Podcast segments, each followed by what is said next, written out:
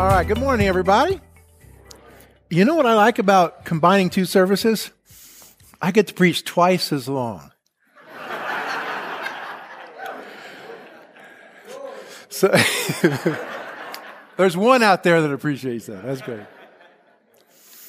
All right, well, let me let, allow me to uh, continue on with a little humor. Uh, a while back, my dad, uh, he'll be 93 uh, this year. Um, he he fell and he smacked the back of his head on the corner of a table. Yeah, ouch, ouch. And just so you don't worry, the table's fine. Uh, there are a few things harder, few things in the world that are harder than my dad's head, but that uh, oak table is one of them. At least that was the humor I was sharing with him. Dad ended up with five stitches on um, the back of his head, and he was a little out of it for a few days. Um, uh, he's all good now, but he was uh, joking about being old and kind of being incapacitated uh, by that. And with his sense of humor, he said, he said something like this. He goes, you know, I wasn't at death's door, but I could see it from where I was. Well, uh, we're picking up where, from where we were last week in this series uh, to encourage each other to make Jesus known. Uh, we know this. We need to be clear with ourselves and with others who Jesus is and not shy away from sharing that, whether in Iowa or in Uganda. Amen? Amen. Uh, and our lives need to model this joyful, obedient submission to Jesus, uh, obedient submission of our time and our treasure and our talents. Uh, this morning we are continuing in this Make Jesus Known through 1 John uh, chapter 1. So if you have your Bibles, turn, turn to 1 John 1. Uh, my dad's joke about uh, seeing the end may well have been uh, the Apostle John's situation. Uh, church history and tradition don't carry the reliability that Scripture does, and only the Apostle James' martyrdom is recorded in Scripture. Uh, but history uh, seems to indicate that many of the 12 apostles uh, died in the persecution of Christians between the mid 60s uh, to the mid 90s under uh, emperors Nero and Domitian.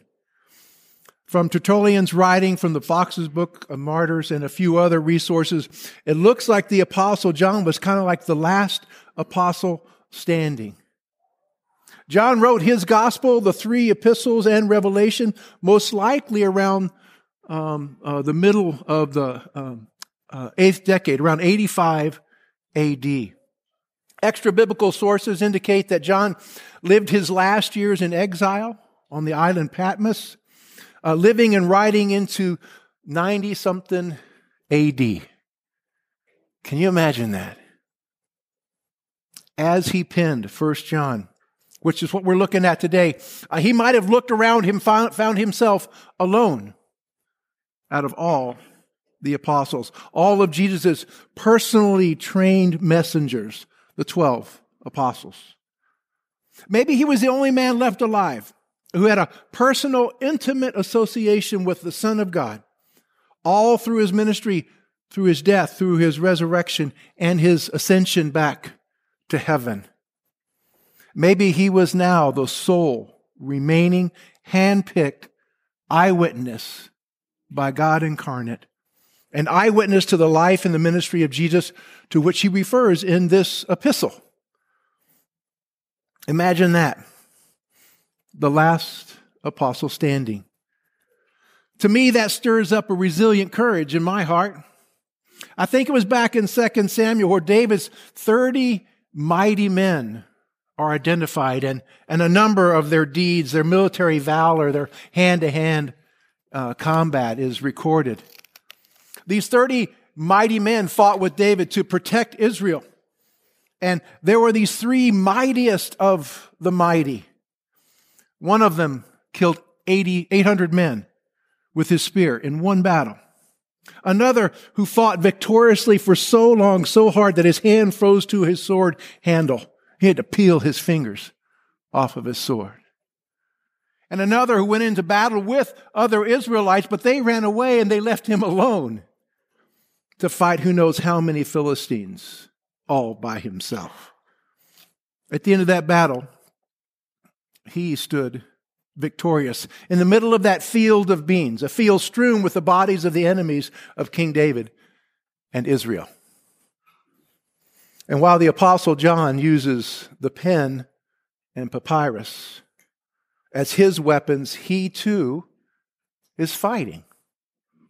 The last apostle standing is fighting for truth against Antichrist, against false teachers. John may have been known as the apostle of love, and rightly so, but he was resolute. When it comes to battling against lives and evil, battling for the hearts and minds of fellow believers, John is unbending and he is unyielding. John is so committed to the truth, so concerned to protect believers from error that there's very little ambiguity in this epistle.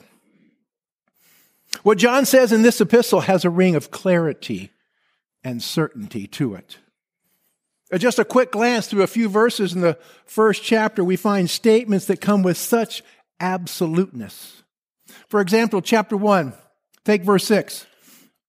If we say we have fellowship with him while we walk in the darkness, we lie. We lie and do not practice the truth. There's no wiggle room there. Verse 7, he says, but, but if we walk in the light as he is in the light, we have fellowship with one another, and the blood of Jesus, uh, his son, cleanses us from all sin. No exceptions in that passage either. Verse 8, if we say we have no sin, we deceive ourselves, and the truth is not in us. Plain, simple, certain. Verse 9, if we confess our sins. He is faithful and just to forgive us, forgive us of our sins and cleanse us from all unrighteousness. That's absolute. That's absolutely true. Verse 10 If we say we have not sinned, we make him a liar, and his word is not in us. More hard truth. And this epistle is like this all the way through, many point blank, clear, and certain statements. Our sermon title this morning is Proclaim Life. And by way of an outline for our passage this morning, we see in the first four verses that John, out of his informed faith and his experiences with Christ, he wants us to do this. He wants us to proclaim the truth of Jesus, and he wants, to, wants us to proclaim the fellowship and the joy of Jesus. Allow me to start at the end of our passage and just say this. Pure, unhindered fellowship with God and fellow believers is the source of full and complete joy. Again, pure, unhindered fellowship with God and fellow believers is the source of full and complete joy. That's where John's going in these first four verses. Now, the purest fellowship, the fullest joy, awaits us in heaven. But through Jesus, what we can experience here on earth is more amazing than anything that this world has to offer. Now, I'm not saying that full and complete joy in this life is God's goal for believers. That's not what I'm saying. In fact, neither joy nor suffering in this life are God's goal for his family, though undoubtedly we'll experience some of both. The goal for the family of God can scarcely be improved upon from the Westminster Shorter Catechism, which states this The chief end of man is to glorify God and to enjoy Him forever. Now, orienting us to 1 John, uh, we don't know the exact identity or the location of the intended recipients of this letter, just that they are believers. Church tradition connects uh, John with the Roman province of Asia, uh, modern Western Turkey. So maybe the readers lived there. From this map, the churches uh, John mentions in Revelation chapter 2 and Revelation chapter 3 seem to affirm this, uh, especially Ephesus. First John was written to equip these believers against antichrists, false teachers who primarily denied the physical reality of the incarnation, who denied that Jesus is the Christ, the Messiah, denied that knowing and believing Jesus through his teaching as the apostles did, they said that was insufficient. They denied that it was sufficient for salvation. In summary, the Antichrist, these false teachers were neglecting Jesus. They were denying his deity or his humanity. They were denying his messiahship and thus his knowledge and his authority. These false teachers uh, now were looking to their own intellect and their private spiritual experiences that they said lifted them above Jesus, lifted them and taught them higher than Jesus. Obviously, conflict resulted uh, from their imagined superiority as these people had become elitists in their own view. So John fought that. And he also used his letters to direct others in, who are contending with these spiritual elitists, these antichrists, to not contend with them sinfully or out of anger, but rather interact with them in truth and grace. And we're going to, uh, uh, all we're going to cover this morning is the first four verses, but as I read, listen really closely because I want you to compare these four verses to the first five verses of John's gospel. So, first four verses of the epistle. That which was from the beginning, which we have heard, which we have seen with our own eyes, which we have looked upon and touched with our own hands concerning the word of life. The life was made manifest and we have seen it and testified to it and proclaimed to you the eternal life which was with the Father and was made manifest to us. That which we have seen and heard and um, we proclaim also to you so that you too may have fellowship with us. Indeed, our fellowship is with the Father and with his Son, Jesus Christ. And we are writing these things so that our joy may be complete. So, with that kind of resting in our minds, uh, here are the first five verses of the Gospel of John. In the beginning was the Word, and the Word was with God, and the Word was God. He was in the beginning with God. All things were made through him, and without him was not anything made that was made. In him was life, and the life was the light of men. The light shines in the darkness, and the darkness has not overcome it. Now, here are some similar phrases that you probably put together in listening to both of those. Gospel phrases include this in the beginning, with God in the beginning. The first, first John, the epistle has that which was from the beginning. Gospel phrases include was the Word, and the Word was God, and the Word uh, was with God, and the Word was God. The epistle has concerning the Word, of life. Gospel phrases include, in him was life, and that life was the light of men. The epistle has, in the word of life, the life was made manifest to us to proclaim to you the eternal life. So by comparing these, we can see John's talking about Jesus in very similar terms in his epistle and in his gospel. Now in verses 1 and 2, there are also, these phrases we have heard, we have seen, we have touched, we have looked upon our own with our own eyes and touched with our own hands. The we that John is referring to here is at least the 12 apostles. John's claiming apostolic authority here as he uses these phrases, and there's two reasons for that. First is to give significant eyewitness testimony that these things really happened. I mean, few things speak to the verifiable reality of something as much as a respected firsthand witness. For instance, have you ever been maybe frustrated with something, with what someone is saying in a situation, situation and you ask them, you know, like, what do you know? I've done that. And if I hear them say, I know because I was there. I know because I heard. I know because I touched. Well, that, pretty well shuts me up. Or at least it raises my trust in them a notch or two. I mean, if I trust the person's character to not be lying to me, I'm like, okay, my bad. You really do know. If I trust this person's ability to correctly perceive the meaning of what they saw and what they saw happening and why it happened, then I'm like, okay, man, shut my mouth. You do know. You understand. Second reason John gives these phrases is to prove that the closest uh, to Jesus knew him to be a real human being. Those that were side by side with him knew him to be a real human being. One of the lies that was being spread about Jesus back then was that he was just a spirit.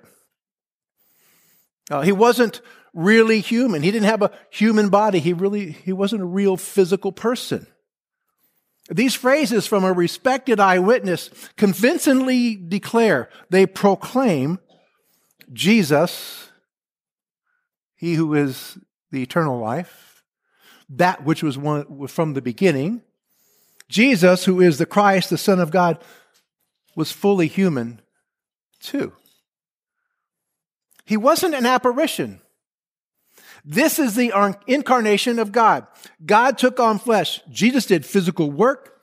Jesus sweated. He breathed. He hungered. He, uh, he ate and was satisfied. He felt joy and pain. Jesus was and is very real. Well, let's look at some phrases. We have heard. Well, what did they hear from Jesus? They heard him command water to become wine. Uh, they heard him command and cast out demons. They heard him heal and forgive the sins of a paralytic. They heard him silence vengeful accusers, calling them sons of Satan. We looked at that last week. He says, Your daddy is the devil. They heard him cry out, It is finished, from the cross just before he died. Well, what about the phrase, we have seen with our own eyes? What did they see Jesus do? They saw Jesus heal every single person that he touched. They saw him walk on water through a raging sea. They saw him die on the cross and they saw him resurrected.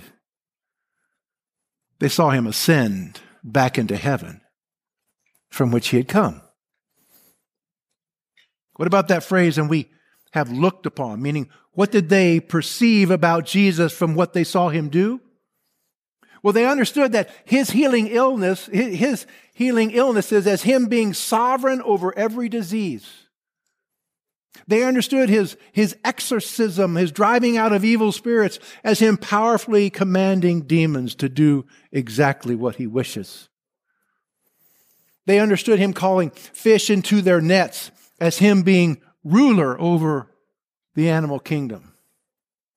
They understood him speaking peace to the storm as him being king over all creation. They saw him allow himself to be crucified and understood that he did it to pay the debt of wrath for all of sin in order that those who would believe would be saved. And finally, we have uh, we have touched with our own hands. Uh, what did they touch on Jesus? Most notably, they touched Jesus' resurrected and glorified body. They felt the holes in the healed hand, uh, healed flesh where the nails impaled and the spear pierced. Verse 2. John circles back to the incarnation in a broader, more glorious way, uh, saying, The life, the one who is eternal life. This echoes the Gospel of John, where Jesus said of himself, I am the way, the truth, and the life. No one comes to the Father except through me. No wiggle room there. John's proclaiming, and he can't help but proclaim, this is Jesus. In him, God was with us, walked among us, and died for us. Amen? Oh, I think the frostbite's got our tongue. In him, um, God walked among us. He died for us. Amen? Amen. Amen.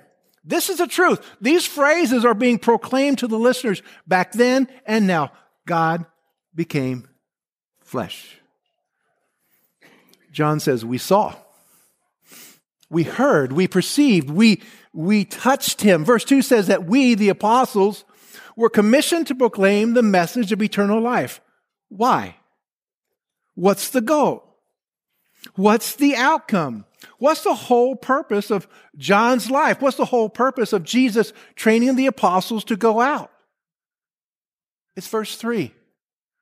He says in verse 3 We proclaim to you what we have seen and heard so that, so that you too may have fellowship with us and fellowship with the Father, with this, his Son, Jesus Christ. And we are writing these things so that our joy, our joy may be complete. He's saying, we want you all to share in this fellowship. Only then will all of our joy be complete. That's what this is about. Uh, God is not some infinite, unknowable force.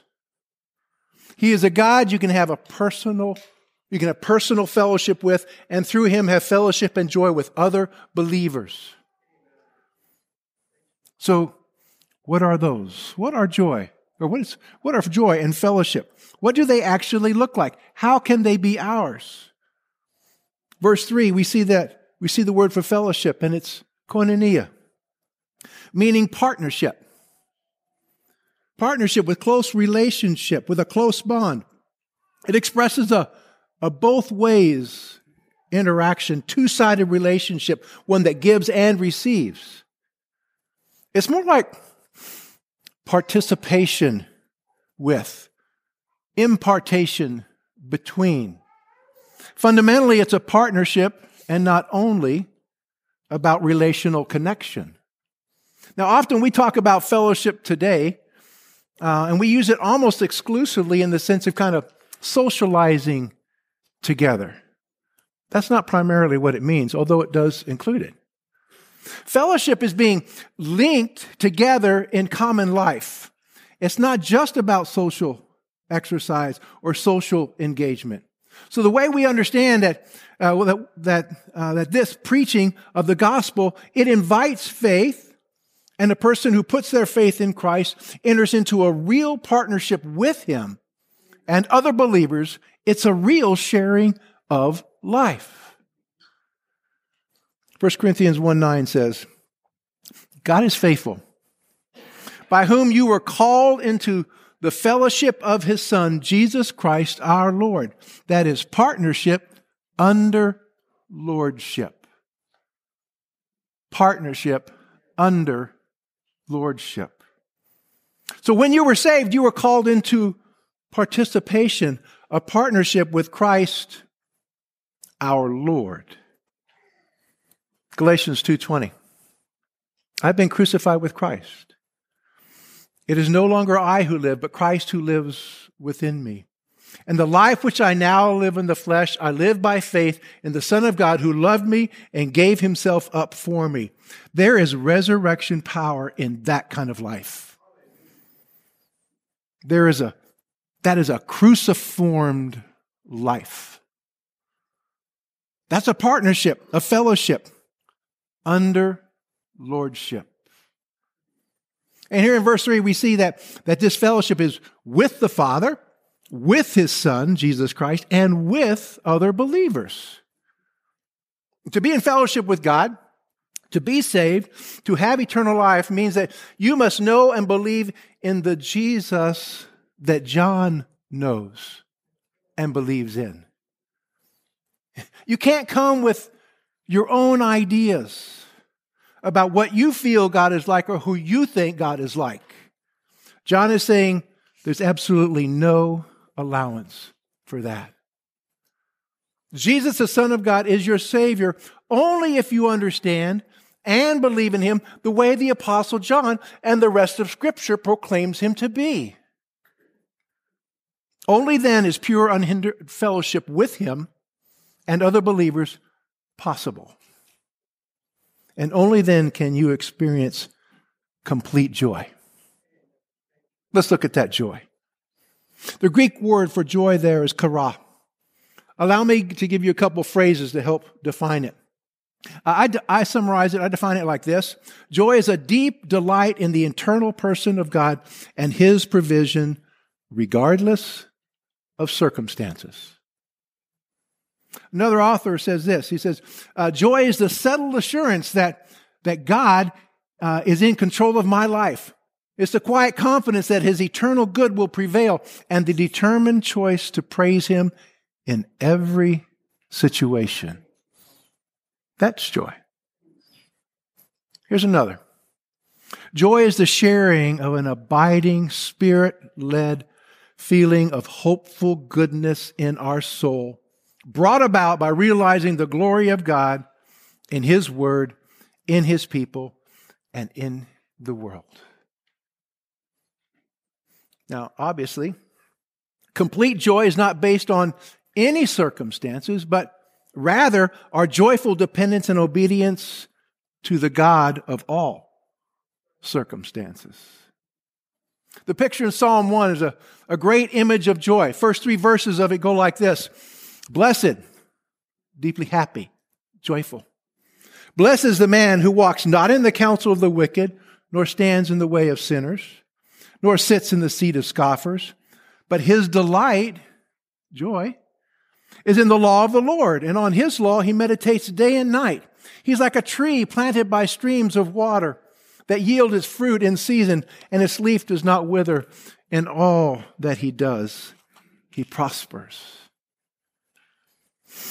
The blessedness, the joy of a person comes not from the guidance of this fallen world, but from the truths of God. Finding delight, finding joy, and learning and obeying God's word is pictured as a, as a tree here, rooted in the life giving stream of water, which is the truth of God that they continuously meditate on, draw on. The result of this complete joy is a season of fruitfulness that is unhindered by drought. Meaning difficulties will come. There are seasons of difficulty uh, as they're part and parcel to a fallen world. So this is not saying it's just smiles for miles, but there is joy for days. A deep, abiding delight in God to those who know, believe, and obey. So back in 1 John, verses 1 through the first half of verse 3, John saying, I'm telling you what we saw because I want you to know what we know, and I want you to experience what we experienced with Jesus. And by the time you get down to verse 4, he's really not talking about just the apostles anymore. He's talking about all believers. Therefore, he says, Everything I'm writing to you is to get us joy. Not just you, but all of us. John's joy will not grow. It will not grow unless his spiritual brothers and sisters' joy is growing. And that's true for us as well. John may be the last one, but he's not an individualist. Contrary to our American culture, there's really no such thing as an individualistic Christian, Christianity. John is saying, the things I'm telling you about, the things I want you to understand here, is because I want all of us to have that fullness of joy, complete joy. My joy will increase as your joy increases. What John is saying here is that there is a connection between believers. There's a connection between Christian hearts. There is a connection. It is impossible for us to go to grow complete in joy on our own individually. Pastor Tim Keller, late Pastor Tim Keller, he points this out too. I use a couple of his thoughts this morning, and here's one of them. He says, if you work only on your own spiritual life, not sharing or inviting others to share, If you think your spiritual life is a private thing and you don't talk to others about your faith, if you're working out your faith on your own, Keller says, that's really impossible. You're fooling yourself. John's main point is that you can have complete joy, but the implication is that his joy, your joy, will not increase by itself. It must be our joy. As I close this morning, the implication of what John said, uh, that he was writing these things so that our joy may be complete.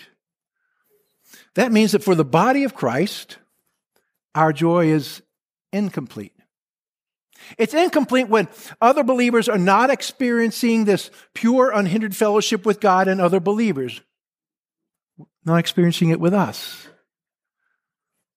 So there is a selflessness to living life in which we desire others to have fellowship and joy in partnership with us. There's sacrifice, there's selflessness in order for that to happen. And John's fighting the good fight of faith, equipping and encouraging and serving others, even though he looks around and he realizes that he's alone. He's the last apostle standing. Now, some of us here may not know what it's like to be the last one of something. Maybe a few of us here do. But even if you are the last one or the only one of whatever, or the uh, the la- or in the last or only season of whenever, make it one of truth that speaks and partners and shares joy with others.